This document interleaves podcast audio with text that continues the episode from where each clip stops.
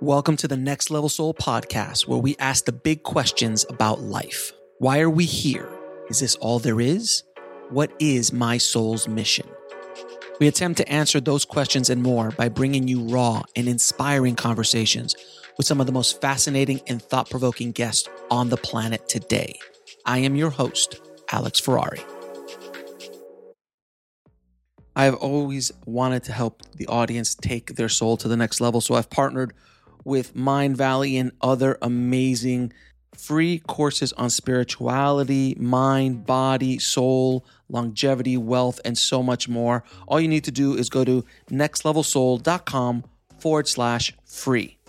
Disclaimer the views and opinions expressed in this podcast are those of the guest and do not necessarily reflect the views or positions of this show, its host, or any of the companies they represent. Now, today on the show, we have author and professor Betty Kovacs. She is the author of the books The Merchant of Light and The Miracle of Death. And Betty and I had a really interesting conversation about consciousness, Jesus, the history of organized religion, and much, much more. So let's dive in. I'd like to welcome to the show Betty Kovacs. How you doing, Betty? Good. Thank you, Alex. Thank you so much for coming on the show. I'm excited to talk to you, you and your work and what you've done and you're doing in the world, trying to spread the the message that you're spreading into the world, and hopefully we can help that out a little bit here on the show today. Oh, thank you. So, my first question to you is: How did you begin uh, your spiritual journey? Well, you know, I think it began as a child. Really, mm-hmm. uh, my brother and I used to play out in nature. there were there was no television no iPhones. And I think maybe radio, we might have watched a half an hour on Sunday, not watch, listened. And so we were always out playing and creating stories. And we were always uh, wondering how, as we put it in our childish language, how come all this anyway? You know, we just always question, how come all this? And then we play games like, well, what if it what if it didn't exist? What if there wasn't a world? And you know, we would play that, you know, squeeze our eyes to our eyelids together and say it and say it and say it until I think I would feel almost like I might have hit nothing, and then boom, the whole universe would come back into bloom. And you know, it was funny because later, when I was doing classical studies, that's what they said is that being comes always from non-being. These are the polar opposites, but nothingness is the birth it's what gives birth to being. And so we were just always playing these kind of games because we didn't know anything. Mm-hmm. and so i found no way to know anything. I we didn't even think in terms of belief you know? It was like how do you know? And trying to figure it out and so I had to go to university, and there, of course, I came up against a scientific uh, worldview, which was dreadful, the worst that could possibly be. And I found out later from my studies, of course, that science was limited from the beginning by the church to only study matter. So it really wasn't the scientist's fault mm. that we received such a dreadful limited worldview. And of course, quantum physics has brought that full circle and completely gone beyond that limitation to a multidimensional world. So, anyway, that it was. And then one evening, I was dating a young man who had just finished his studies at Andover Newton Seminary. He had his first church and he had a party. And so here were many of the men who had gone to the seminary with their girlfriends, and they were talking about Carl Jung and physics and mathematics. and I didn't know a thing they were saying, really. I didn't understand anything, but I listened. And afterwards, we went into his study, and I saw Carl Jung's uh, Modern Man in Such a Search of a Soul. And I thought, well, if there's a soul, I'm in search of it. and so Jung really became a, a beautiful mentor. He had both scientific knowledge and he had had profound experiences in the spiritual world. And so then after that, I went into teaching. And it wasn't really until there were the deaths in my family that I actually could say that I opened up finally to that spiritual world and experienced it. Took a long time. yeah, it, it tends it's, it tends to be a journey, to say the least. Um, well, especially in a world that has denied it for centuries, you know. Right. That's. It, I mean, today's world, I feel that there's so much more awakening happening uh, exactly. around the world. Uh, conversations like this are, are, are more commonplace, more accepted oh, even. Absolutely. Oh, absolutely. Nothing like that when I was in college. Oh, Nothing. No. even when I was growing, I was when I was growing up in the seventies and eighties. Uh, there was there just was this, this wasn't even a con- conversation. The conversation of a psychic or a medium or the other side or a near death experience. These things just did not. They were so on the fringe. Except I was teaching mythology. I started teaching in the 70s mm-hmm. mythology, and everyone was just absolutely hungry for that. The class would be filled every semester because we were talking about other people's spiritual traditions, mythology, and what could possibly be. And the students were wonderful in the 60s and 70s. Oh, yeah. I loved it. But they were, that was when it was beginning actually. Right. And then you and you're still limited to a classroom, not yeah, exactly. Tens of thousands, millions of people around the world exactly. watching a video like this. Oh, you know, exactly. Yeah. You know, and you could be anywhere in the world and and have access to this information where before it was behind closed doors. Uh, you needed to get to a university that happened to have an open-minded teacher like yourself teaching these things and then because people are hungry for this information oh, i've noticed that they're starving and they still are now more than ever i think. Oh absolutely and that was what was so exciting about teaching the class is that it was in a, a city college so some were um, adults i mean not adults but uh, already Older. finished college and having a profession the others were younger students we all came together and they i learned from them you know we were in this together discovering together these things and uh, yes it was a hunger then and more so now and in, in my book i point out that this under this this knowledge has always been underground because we started out from the cave cultures and the megalithic and the Egyptian and so on, we actually had a deep and profound spiritual tradition in the West, but it was absolutely censored by the Deuteronomist and the Roman Church it had to go underground. So there was the death and rebirth mysteries of Egypt, and Hermeticism became alchemy. And in the Jewish first temple was a shaman mystic temple. That was destroyed by the Deuteronomist. Underground is Kabbalah, and then mystic Christianity underground. These were so alive. And it has actually re-emerged in culture five times and in the book, I talk about those four times, and today is the fifth. But each time they were destroyed and pushed back underground. Today, we've got to make it, you know, because we're up against uh, almost the dissolution of the human being if we don't. Right, exactly. And, you know, for people listening, when you say that this knowledge has been lost and found again, five, this is the fifth time now, it's underground, it's always kind of been there.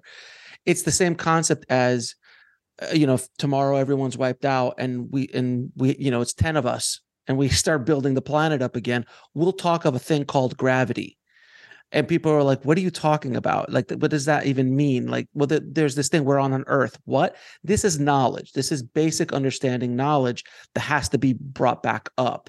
And the concepts that i talk about on the show and, and you talk about in your work are things that we're reminding people of these basic understandings. That yeah. makes more sense of the universe makes more sense of us you know eh, that the earth is you know revolving around the the sun took took a couple minutes for people to figure that out and accept that. Without that is common knowledge for most people.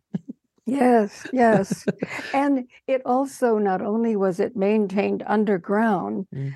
but it was in our psyche it was already there that's that's mm. who we are because all of these true stories about who we are are organized by the organizing principles of the human psyche and mm. as jung says that a change a renaissance a turn will come first of all in a dream so we are prepared for it through our dreams and then when this information begins to come for various reasons, we can relate to it, but it's always in us. It's it's it's always there because our higher self knows all of all of this, yeah. and, and, and we're just trying to remember it little by little.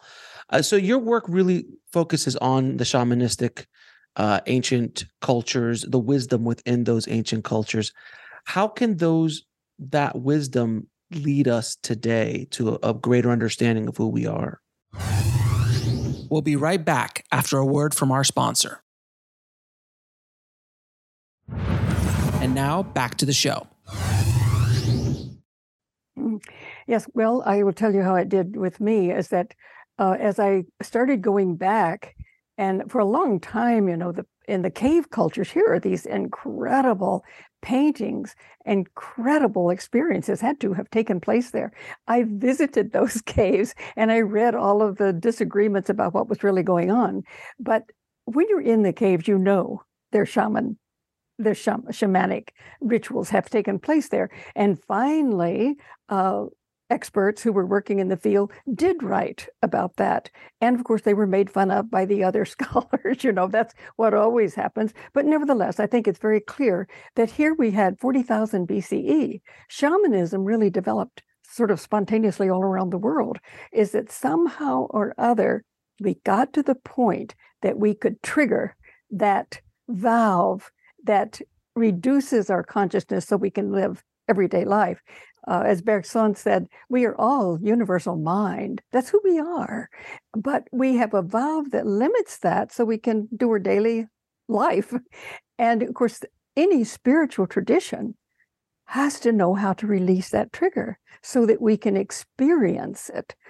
So, but when the censorship came, no triggers for sure, because the church did not want us to experience that vastness within ourselves because we wouldn't need the church in the way that they wanted us to need it. They said God's outside of us. This mystic knows everything is within us. So that's uh, has been the great problem of limiting that so that we trying to limit the mystic because the mystics were the heretics for the church. Yeah, and, and that's the thing that it's one of the common things I talk about on the show all the time is that that the answers are within you. I even said that when I was coming growing up uh, as a former Catholic. I was like, why do I need a middleman? Exactly. Talk to God. I, I don't understand that. Like, and and all these concepts of you know God being very egotistical in the in the, in the Bible. You know, oh, it's like Old oh, Testament. oh, the Old Testament God is you know he's vengeful, he's angry, he's he you know he he kills and die. I mean he's he's pretty pretty rough guy and it is a guy let's make sure it's clear in that book it is a guy no question about it so i just that didn't make sense to me and as i've gotten older you know you know having a family and things like that you go like there's nothing my child could ever do for me to banish oh. them for an eternal hell oh. like that or... and the concept of hell in general is just ridiculous and uh, it just doesn't make any sense to me. You know, no, no, because it's... and and also those older, you know, even the older ideas of the shamanistic mystics, that they, you know, I, have really dug deeply in the, into the Eastern mystics, uh, mm-hmm. the yogic philosophies, the Vedic, you know, you know, reading the Vedic uh, texts and the Vedas and and those kind of things because they made sense to me when I read them. I'm like, oh, this this all make sense to me. But every one of them, every idea in the yogic philosophy is focused on it's inside you.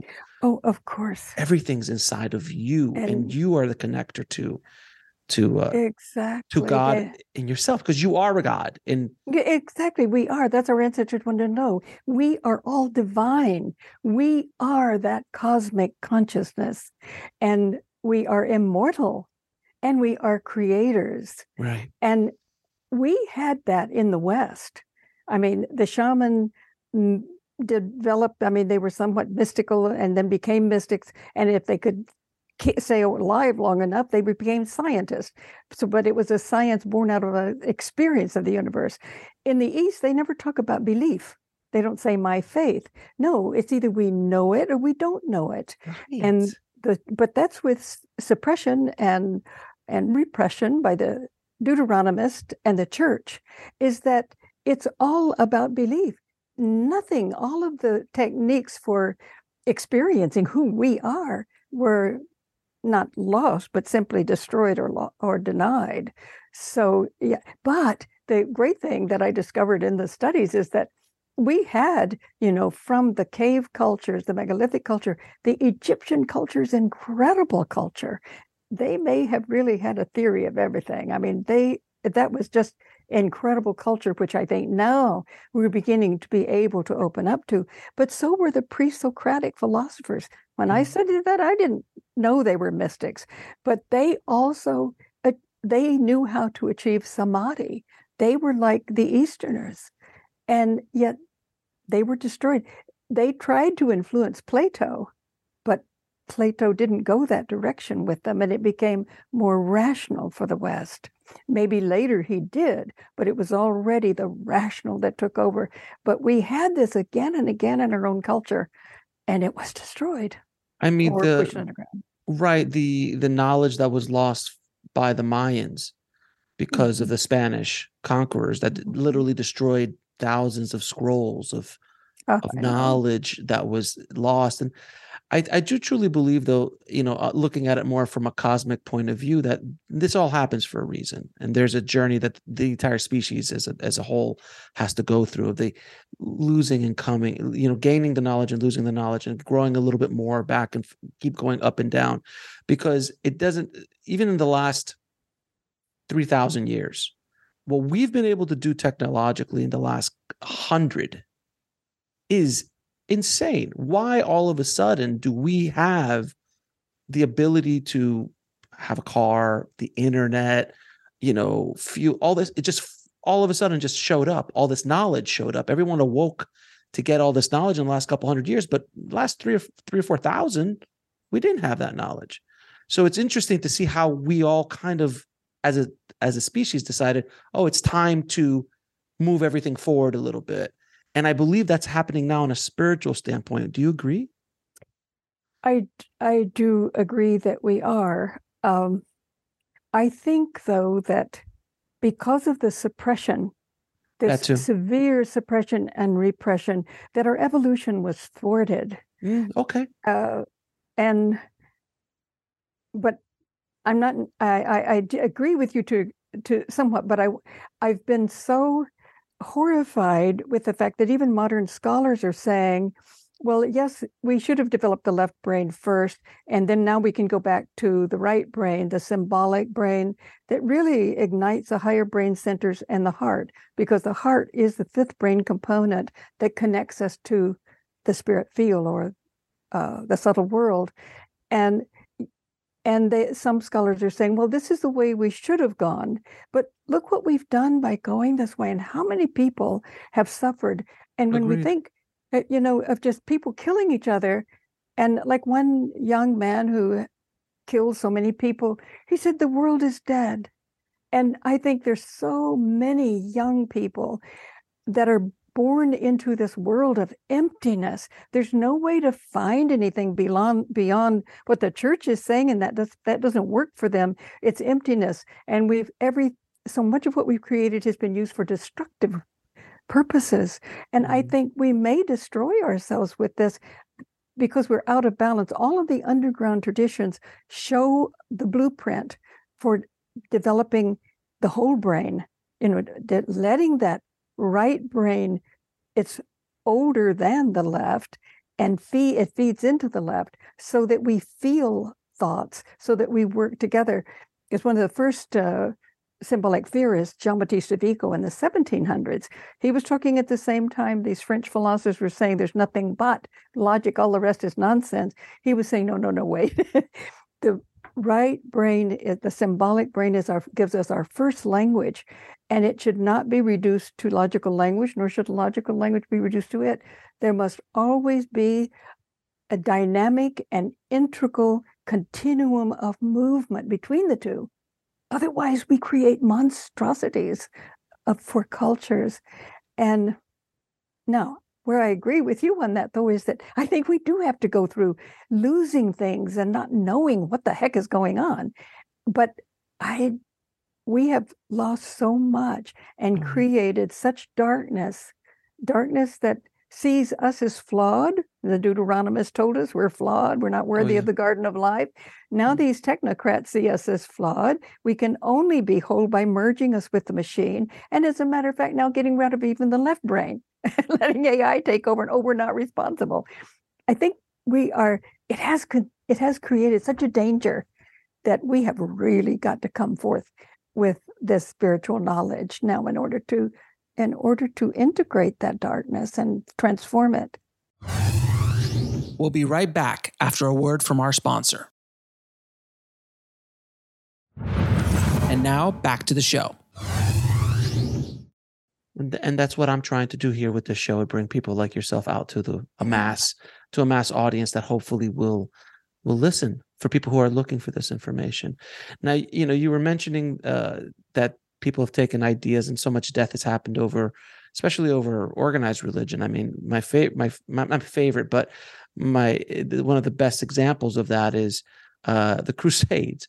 Like you know, eh, because Christ if you don't believe in Christ, I must kill you, because that's exactly what Christ said. Uh, so, can you talk a little bit about this Jesus myth and the Jesus that we know and the mystic Jesus, which is talked about in the East, very much so by people like Yogananda and other people along other yogis talked about Christ consciousness, talked about Christ as a mystic. Can you talk a little bit about that yes. myth? That is so important. That's one of our true stories that was destroyed and a false story put in its place. Margaret Barker has done some beautiful work on the first temple tradition in Judaism as a shaman mystic temple tradition. And the Deuteronomist 621 BCE, we don't even know who they are, but they were priests who came in all of this is wrong. They destroyed the text. They got rid of the wisdom text. They destroyed all the images of the feminine. And the feminine is symbolic of the heart, of the symbolic brain, of feeling and love and birth and death. She's symbolic of the subtle world, the spirit world. Got rid of that. In fact, in the Holy of Holies, the priest, only the priest could enter. And there he united with the feminine because there has to be both to be whole. Well, the Deuteronomy got rid of that, and uh, it, it destroyed all the images, her sacred trees, her sacred groves, the wisdom text. Although Jews took much of the wisdom text to Egypt and could save them, but as far as Judaism was concerned, that's it. They destroyed that that tradition. Much later, uh, 600 years later, uh, there were many, many Jews who didn't go along with the Second Temple, that there in Egypt, the Essenes, all over the Palestinian lands, and uh, they did not go along with the Second Temple. They were more mystical for going inward. And so Jesus was born out of that tradition. And as she points out, the rebirth of the shaman mystic tradition. And there is uh, a tradition, it's called the secret tradition that Jesus taught. Jesus taught a different tradition than what we receive from the church, from the Roman church. And of course, that was the mystical path of going inward. And in the Nag Hammadi texts, which were texts which were not found until after World War II, and they were in Egypt, and the monks there around in the fourth century when the church took full power and made Christianity the empire's religion, they visited that place and every place and made it clear you get rid of any text that doesn't have the official narrative or we'll destroy them. The monks buried them. And we didn't find them until after the war. And what is so interesting is that here we see the mystic Jesus. He talks about what in the mind helps us to achieve that mystical state and so on. And of course, Mary Magdalena is his spouse.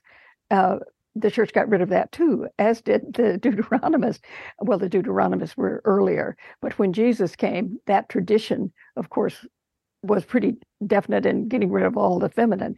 But certainly it was with the Roman church that Jesus could not have a consort because the feminine was wiped out. But in the Nag Hammadi text, and now we're discovering in many, many places, we see that Jesus was definitely a mystic and that he his partner, his consort, his wife, was Mary Magdalena, who was also a mystic. And so this is the tradition that Jesus taught, but that the church, when they took over in the fourth century, they destroyed everything they could get their hands on that showed Jesus as a mystic and made him a God outside of us. And they told us what we needed to do to correctly worship him and well, obey him. You, you were mentioning these books or, uh, or, the texts that they found. What are the names of these these texts they found in the World War? Nag Hammadi. Okay, and they're uh-huh. available. They're available for people to purchase. Yes, yes, you can get you can get the whole book of the Nag Hammadi text, and there's a new edition out now too. Mm-hmm. And you know when you go through them, it's like, oh, really? this is it's kind of hard because there are many different kinds of Gnostic texts, but. Um, Meyer, it's his first name.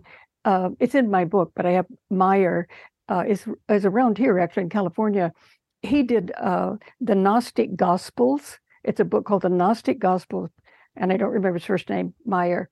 And it's he has such a, good introduction to uh, help us to understand these texts better. Some texts are clear, others are kind of hard, but uh, his his guidance is very helpful, and he makes it clear that Jesus, in the Nag Hammadi text, says, "I did not come to save you. I did not die for you. I came to remind you of who you are. Do not follow me, but become the Christ." Oh, this is a knockout, isn't it? And besides, I used to think when I was young, how could someone dying save me? How, you know, and why would a God not want me to know, have knowledge and eat of the tree of knowledge? You know, it was all so crazy that we could even have had those false stories for so long as a as a astonishment. Yeah, and and a lot of these, some of that stuff still, that knowledge still snuck in to the Bible because I remember, you oh, know, yeah. everything I can do you can do as well. The the knowledge is within you uh, or god is within you. These little sentences here and there kind of snuck in oh, to, so to, those right. texts because i remember those. I remember listening to them like wait, wait a minute. If he said that everything he could do i can do that doesn't he's then no longer a god quote unquote that means he's here to show us the way oh, as opposed so good you know what I mean? It, it, That's so good. I remember that even as a child growing up, you know, studying the text uh, or the Bible uh, in Catholic school. I I was I, even even with my basic understanding of what was going on, I was like, this doesn't make any sense. Like it just it, it there's so much that doesn't make any sense in, in, in a lot of that that mythology that was created um, oh, in, in the Bible, especially the Old Testament. Uh, it just wasn't. No, it wasn't. And and they were false stories. Our the story of the tree in the Garden of Life is totally falsified because right. the earlier 2500 BCE, before uh, uh, the Jewish stories, there were there are symbols of the tree of life with fruit hanging from it, and the god on one side and the goddess on the other, both pointing out, "Here it is for you. Take it." So anyone who was ready to eat and have that powerful mystical experience, it was there for us. It was never forbidden, ever.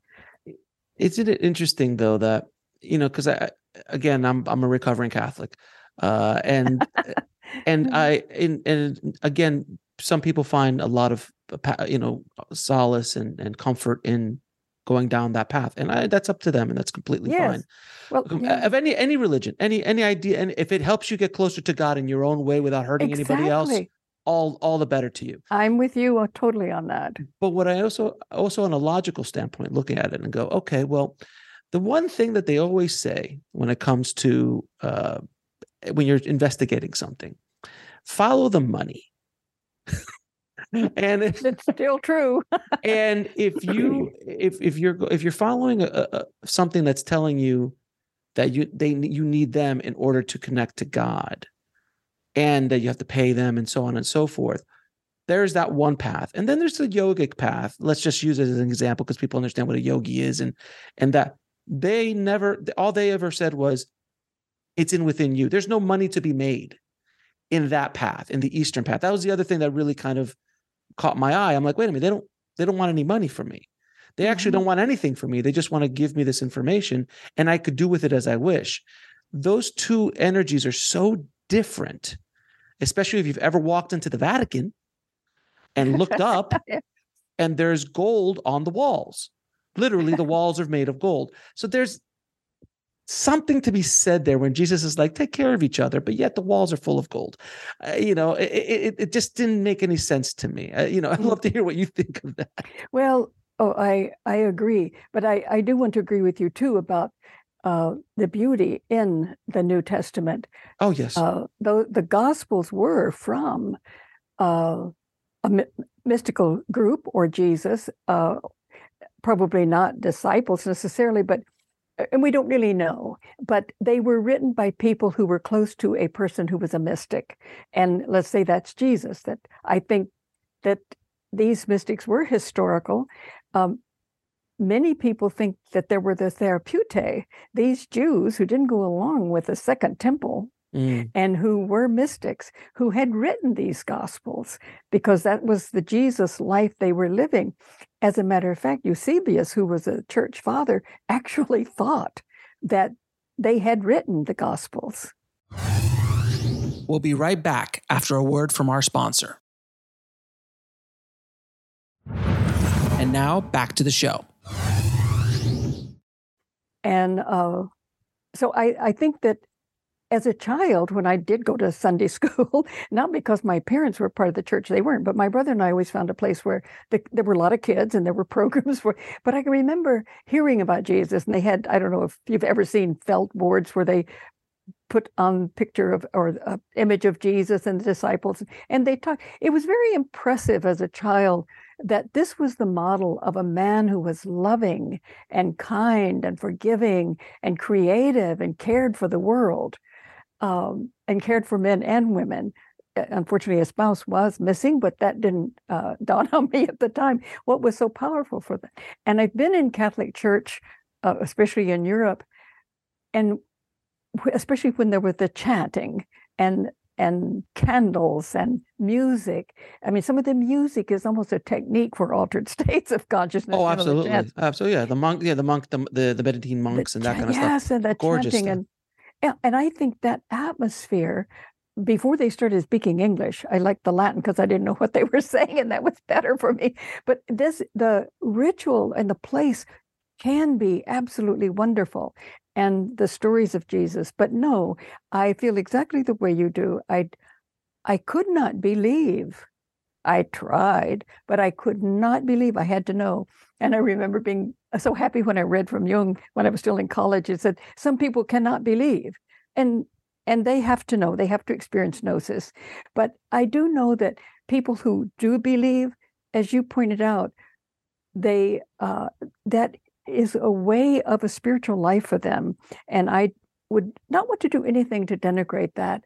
Agreed. I saw the other day I was watching a film about a man who uh, really had he had been an addict and but then he had become a christian and his world was so empty but that was his anchor and i thought right. i wouldn't want to say anything in the work i do to take that away that's Agreed. his anchor and whatever way he can develop that if it as you have said so beautifully if it nourishes him and doesn't hurt anyone else i would want to support that because we might have to go. I think we do go through many levels, uh, but I that that that really I I I just felt so deeply about that, and I thought, oh, I don't ever want to say anything that I on the podcast that would take a person who had been in that place of addiction but found this freedom mm-hmm. of love and on whatever level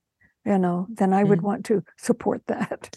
Right and and again you know we're speaking a lot here about the western traditions but i mean there's what 2 billion who are buddhists another another billion who are hindu like there's other other paths and they all have their strengths and weaknesses but as they long do. as as long as they connect you to god and you aren't hurting anybody else all the better but if you want to open your mind a little bit more, expand your ability a little bit and your awareness, there are other paths as well. If you're ready for them, or if you even want to go down them, you don't have to in this life. That's the way I, am a curious person. I love listening and, and, and hearing ideas all over the place because if they ring true to you, then use That's it. That's right. That's right. That's where if, you are. Mm-hmm. If you don't, if it doesn't ring true to you, move it along and keep going the path and that's it discard it and move on it, it's yeah I, I just don't i just don't agree with when you like my way's the only way and if you're not no. gonna if you're not doing my way obviously you're going to hell or you're gonna be damned or or no or, this is that's this where the is, war start that's where war start and and we always know that when someone says this is the only religion we know that they have not had that inner experience right. because if they experience that within there's that isn't even an issue. They know, as all of the great mystics have said, at, at that place, the leaven is the same that makes the bread rise. It's all the same. Yeah. It's uh, that's where we know it's the same. It's when we get out on the fringes and start saying such crazy things as it's a only religion or the best religion or no we're, we're mean, the chosen ones. Once again once again yes we have to know something is amiss there but we've we've taken this stuff in and kind of lived with it but i think now is a time when we're saying no this is a result of not knowing and the west has been for centuries in denial of gnosis real experience and supporting only some type of logical or irrational knowledge, whichever way you want to see it. And we can't be transformed by the intellect. We have to experience it to be transformed. And and also uh, another another example of of that there is not only one way to get to the same destination is a yogi who finds enlightenment is and and gets to that place where the bread is the leaven is the same um, as a shaman in American Indian culture or uh, Aborigine going down another path, or a Buddhist going down another path. They, they all could get to the same place. There's oh, not oh, just the one path to get to the same destination. Exactly. And that's what exactly. I hope everyone listening understands. It's not that I'm saying like, oh, you have to become a yogi and live in a cave somewhere no. and meditate for, for 30 or 40 years to find enlightenment. No, it, it's absolutely not. Jesus found that kind of enlightenment the same way that Buddha found it, but in very different yes. ways, very, yes. very different ways. And we all have the potential within us to Correct. to know that. And what I love now is that finally quantum physics has come yes. full circle. And I love Jude Currivan, who's a physicist and cosmologist, and she says that we now realize that we are all the manifestation of this divine consciousness that came in with not the big bang she called it the big breath you know that we are the manifestations of that and we are the co-creators of it. That's something we really need to know. and that concept of being co-creators is so far beyond the materialistic world that we have been taught all of our lives mm-hmm. is it is is it's a concept of the mystics. But now again because of quantum physics and i've had multiple quantum physicists on talking about mm. these kind of things uh, it, it's you know they've discovered now that as you if if you keep going down and down and down deeper and deeper into a molecule down to an atom to, when they get all the way down to there's nothing but space and energy. There's nothing really so they're like well what's holding us together? What makes a table a table? What makes alex alex? What makes betty betty it, is it consciousness? And then that starts opening up another conversation. And and then we we could definitely get into simulation theory which i would I, that's one of my questions i had for you today. Like what is your thought on the idea of simulation theory or the dream as it, as the aborigines say or the great uh, or the the great illusion uh, of the the the hindi uh, or the vedic traditions? They're all the same in my in my eyes. Like simulation theory is the same as that we are living in a in a dream state. This is not reality. Reality is really the other side, uh, where our souls live. What's your idea well, of that? Well, I think that it's true that we have a source that is first. It's prior to everything here. I mean, uh, uh, physicists say yes that everything that exists in the material world has a source in the non-material dimension, and we realize that we have our source in a non-material dimension in the uh, in the subtle world or the spirit world. And, you know, I've often thought about that. I mean, we can call it anything, but we have created this reality in order to play these games of these sacred games of loving and becoming conscious and learning everything we can. We I mean, if we're we're the divine on the other side, I think when we come in and we meet each other and it's exciting and we learn and we love in a thousand or infinite numbers of ways, how exciting! That's a divine game that we come in and play this. We can call it not reality. I think it's I think it's a reality we create mm-hmm. for for various purposes, but our source is the subtle world or the quantum field. What I love is that physicists describe the quantum field as this. We'll be right back after a word from our sponsor. And now back to the show. Vast, eternal, infinite sea of light. The foundation is light, it's vibrating energy. And the mystic also says it's a dazzling sea of light and vibrating energy. And so the mystic has always known about the quantum field, the field of fields, our source, but uh, they and they have described it in feeling, heart ways, whereas the physicist is describing it more in intellectual ways. But now we see it's the same field, and mm-hmm. I think out of that field we have the potential to do anything. Agreed, 110%. percent mm hmm Now, um, I would love to hear your thoughts on so many of these ancient sites that are being discovered around the world that it's kind of showing us our timeline is shifting. Uh, I think it's, a Kokopele or Tepe, uh, uh, the one in Turkey that's they've they've aged that back to about eleven thousand years, which then throws our entire human timeline out of the whack. And then there's other sites that are being they're being dated down to forty or fifty thousand years behind. That like, well, if if what what how could humans build this mm. uh this technology things like that but this knowledge is starting to come up where it was hidden for for many years and it's becoming mainstream even shows on netflix are talking about these sites and, which is so exciting why do you believe well first of all i'd love to hear your thoughts on it and secondly why do you believe that this is the time that this information is starting to come out in the mainstream, not just in academia. Mm-hmm. Like it's really coming out in the mainstream. Well, it's probably less so in academia. yes, they, yes, you're absolutely right. Actually, they deny everything. And for instance, I knew Maria Gimbutas, who was the archaeologist of old Europe, discovering a whole world we didn't know about, completely different, much fuller symbolic system. And now they're trying to get rid of her in the university. But back to this. Yes, this is very exciting to me. All of the archaeological discoveries uh, from the cave cultures on, and Göbekli Tepe, and Tepe. so, and also uh, in Indonesia. What is that? The Gunung Padang, I think it is. Yes, and that could be this could have happened at the same time with the cave cultures.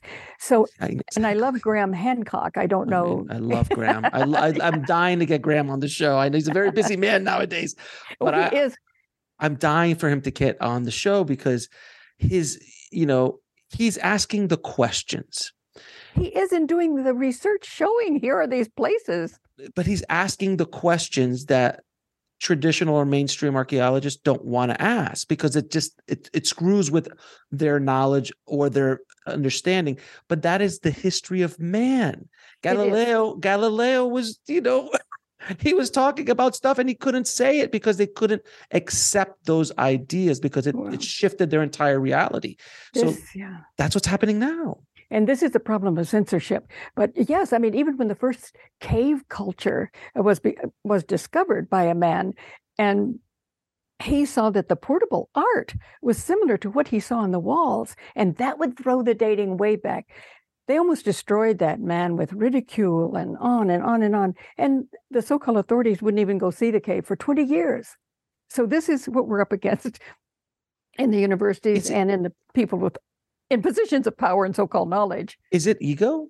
Is that what that is? Well, I think, you know, I, you know, I guess once you have a theory about the beginnings and the realities of things and you put your profession into it i guess a lot of people get identified with it but why can't we be identified with always learning something new you know that's just a, that's scary though that's scary because well, that admits because be... that admits that means you have to be humble and you have to admit that you don't know everything that's right. And you know, I always like to say limitation breeds arrogance. You know, it's always it's, a, uh, amen, sister. and when we know a little bit, we we've got enough sense to be humble about these things. But yes, I have really appreciated Graham Hancock, and I have used his work and other people's uh, work in these earlier cultures. What I think is that we do have enough evidence now that there was a lost civilization and we are beginning to find pieces of it. Uh, who was the person who the uh, Ice Age uh, sea kings. What was it? what was his name? I forgot his name, Oh. but I know who you're talking about. Oh, it just doesn't come to me right now. I started out with him. I mean, I thought, oh my goodness, here he- he found the maps of a whole other world long before we knew how to make the maps. Uh, Hapgood, Charles. Hapgood. Mm. yeah, yeah. When Graham talks about that in his and that show, he's like, yeah, how is how is Antarctica on these old maps when no one knew that Antarctica existed? We didn't figure it out till like the 1700s or something like that." I know. So I think the evidence is in, it's coming in all of the time. We're finding older cultures. Now, why is this happening now? Well, I uh, addressed that in the introduction of Merchants of Light because this is the phenomenal thing that is happening. We also discovered, independent scholars discovered shaman mystic traditions we didn't know about before, basically in the 20th century. Now, we knew about the cave cultures before, but we didn't really get any uh, sound theories and more understanding until 20th century. So all of this knowledge is coming in the 20th century. Then we have these rogue people, thinkers who are going outside the system and looking at what has been discovered by archaeologists. And uh, that's what I like about uh, Graham Hancock is that he's done films now of, you know, these places that have been discovered and pointing out what is absolutely significant in them. So I, I think people like that are very important to us. But I think also what is happening is that the the darkness is also suffer, surfacing surfacing at this time. This horrible desire to control the whole globe. The technocrats who want to have a 1984 Brave New World and make merge us with machine because we're not worthy to be alive. Human beings are flawed, all the way from the Deuteronomist, which I'm sure they don't realize they're still playing that game, is that the human being is flawed. No, the human being is not flawed. We have the potential we to experience who we are, cosmic consciousness, but they don't know that. So all of this is coming up now. We'd say, "Oh my God, I didn't know that there was so much this or that or the other thing." Well, we can't avoid it now. All of this darkness. These are our brothers and sisters who are the result of the centuries of censorship and false narratives. And that's what we're up against. So we want to bring light to heal ourselves and help to heal them because they are a victim of this kind of thing.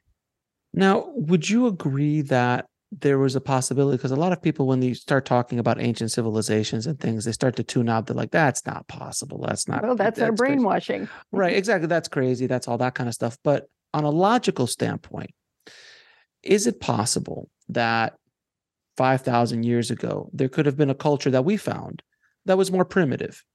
But there could have also been a culture somewhere else that was not connected to that culture that was more advanced. Exactly. Because if you look at today's world, you go to New York City, that's one experience.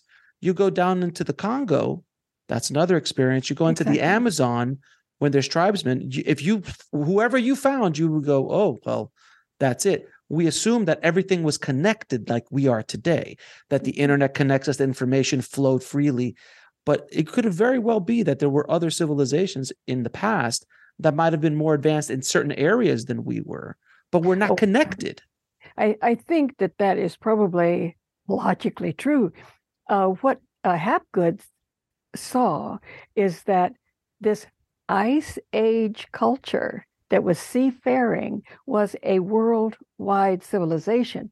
That does not mean, of course, that there weren't many different groups all over the world playing the game in different ways, you know, at different stages of development Just like now. Yeah. just like now. Yes, I think that's certainly uh, what's going on. But I love the question of why now, and I think that now is this is the fifth time this underground tradition has has emerged into mainline culture, and with it, it has brought all of this darkness, which we can't heal it if we don't know what it is. You know, we can't heal. It's always first in ourselves in what way am I complicit with that darkness? I have to heal that in myself. But I think we have to look at it. And we also have to look at who we are, the potential of who we are. And all of these, these, not all, many ancient texts and our own history in the Western world shows us that. I also have a, um, a, a part in the book about the beautiful San Bushman.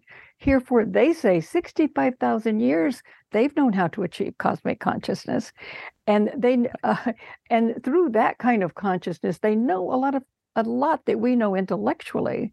Same with the the uh, people in Colombia and the high high Sierras, uh, that they were never touched by the in, by the conquest by Europe, and they have kept their tradition and they go into their shamans train for nine years and then there are some who train for nine more and they only see they go in the very high sierras they only see the shamans who are trained for nine. So here they are and what do they know? They know things that quantum physicists know. It's just a knockout and they say it is aluna we which is the spirit world. We'll be right back after a word from our sponsor now back to the show. They teach us, we know from them. They have no books, but they know these things. So that's such a merging of the of the symbolic spiritual world with the intellectual so that they know it in a different way. So we have these, we're finding out that what has existed around the world, but and but we're also finding out what has happened to us because of the suppression of the soul, of the heart, of feeling that we're there's a terrible sickness, a terrible cancer as a result of that and in the we, Western world. Right, and and uh, and we, you know, you can't suppress that in it, it, the soul will come out. The it will. it, there's nothing you can do to suppress it. You might separate suppress it for generations, but every soul that incarnates comes in understanding that this is the truth, and they have to remind themselves of that truth. That's right. All yeah. all these great mystics that we're talking about, from Jesus to Buddha to um, Yogananda to so many of these other mystics that lived throughout centuries the main common denominator is they all just discovered or remembered the truth of who they exactly. are. Exactly. That's, that's all they did. And once they knew the truth, it's like you can't put the genie back in the bottle. you can't. And I wanted to say too, uh, what is so important is that uh, after our son died, my husband and I had experiences with his consciousness, with him, and he mm-hmm. wanted us to know that Yes, of course, he was still alive and still creating, but he also wanted us to know what was coming on the earth. And um, then uh, my husband had uh, a very, very powerful vision of with my son and him telling him, look up in the I Ching in the uh, this particular hexagram. And so I said to my husband, "How do you remember that?" And he said, "Oh, that was easy." And then he said, "It's starting from the top, straight, broken, broken, straight, straight, broken. And I said, Well, how'd you remember that? And he said, Well, it's easy. M L. You have the two straight lines making the M and the slanted, and then the straight and and fallen line. So it's ML. And I said, Well, what's that stand for? And he said, Merchants of Light. Well, it's a long story. I also found out later that Graham Hancock had run into merchants of light in his research in other places.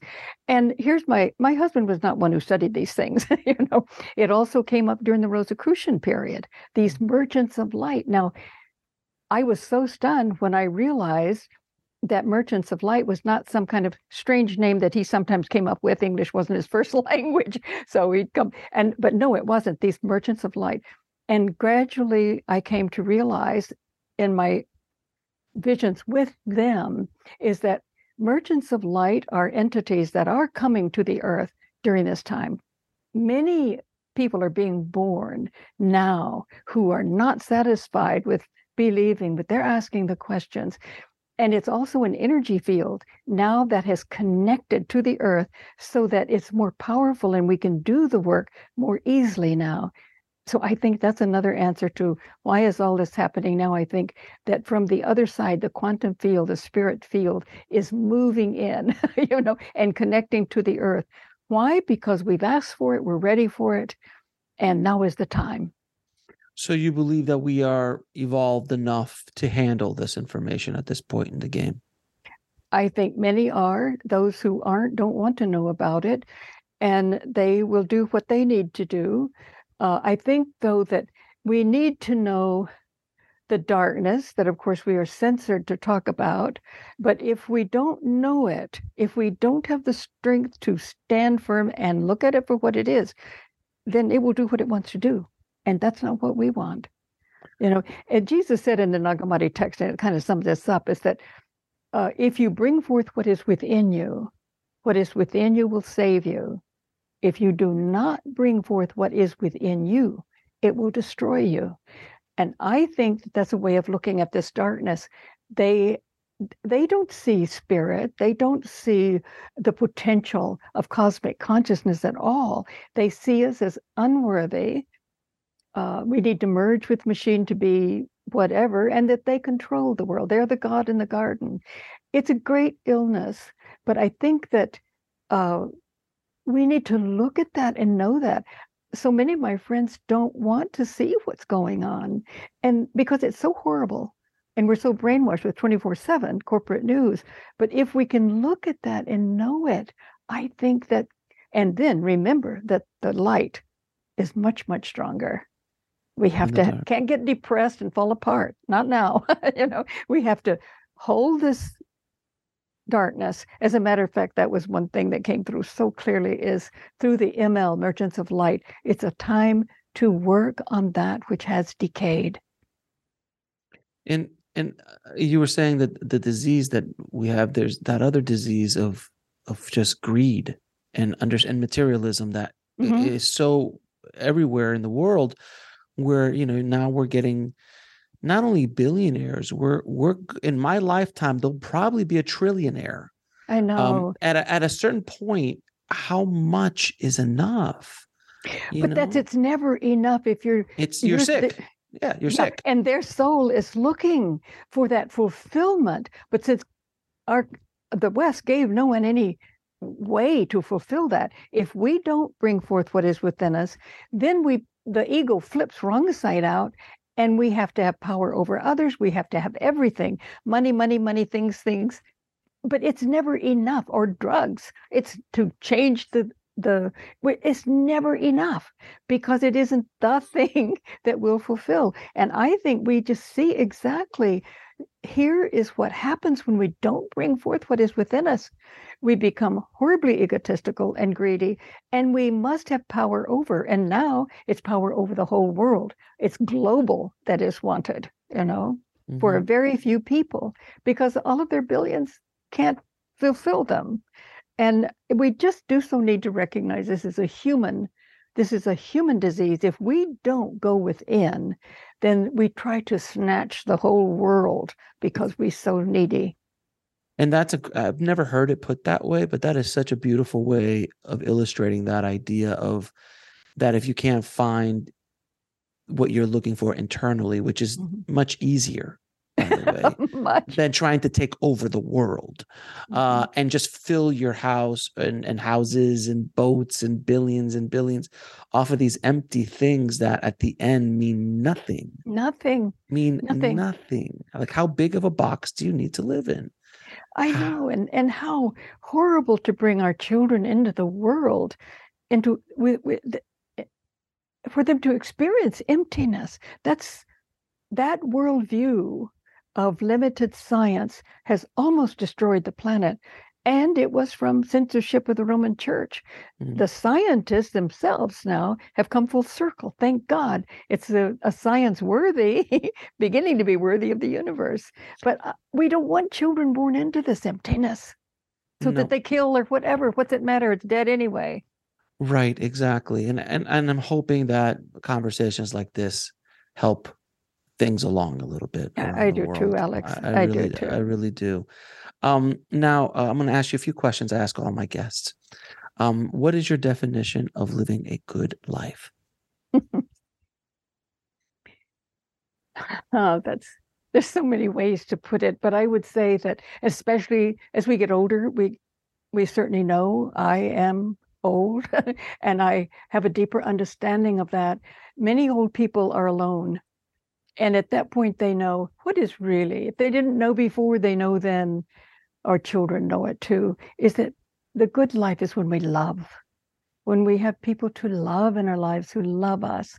Everything else, you know, it's if we can love. Really, love is the key to everything. And it really is the heart of the quantum field of the spirit world. Uh, it's, yeah, if we, the good life is loving. What is your definition of God? We'll be right back after a word from our sponsor. And now back to the show. I think that it is the vast intelligence that is the universe that gave everything birth, all of us. And there are many levels of development of it, of understanding of what that is. You know, we can we understand it sometimes as a man outside ourselves or whatever, but there are vast uh, differences on the scale of understanding this consciousness.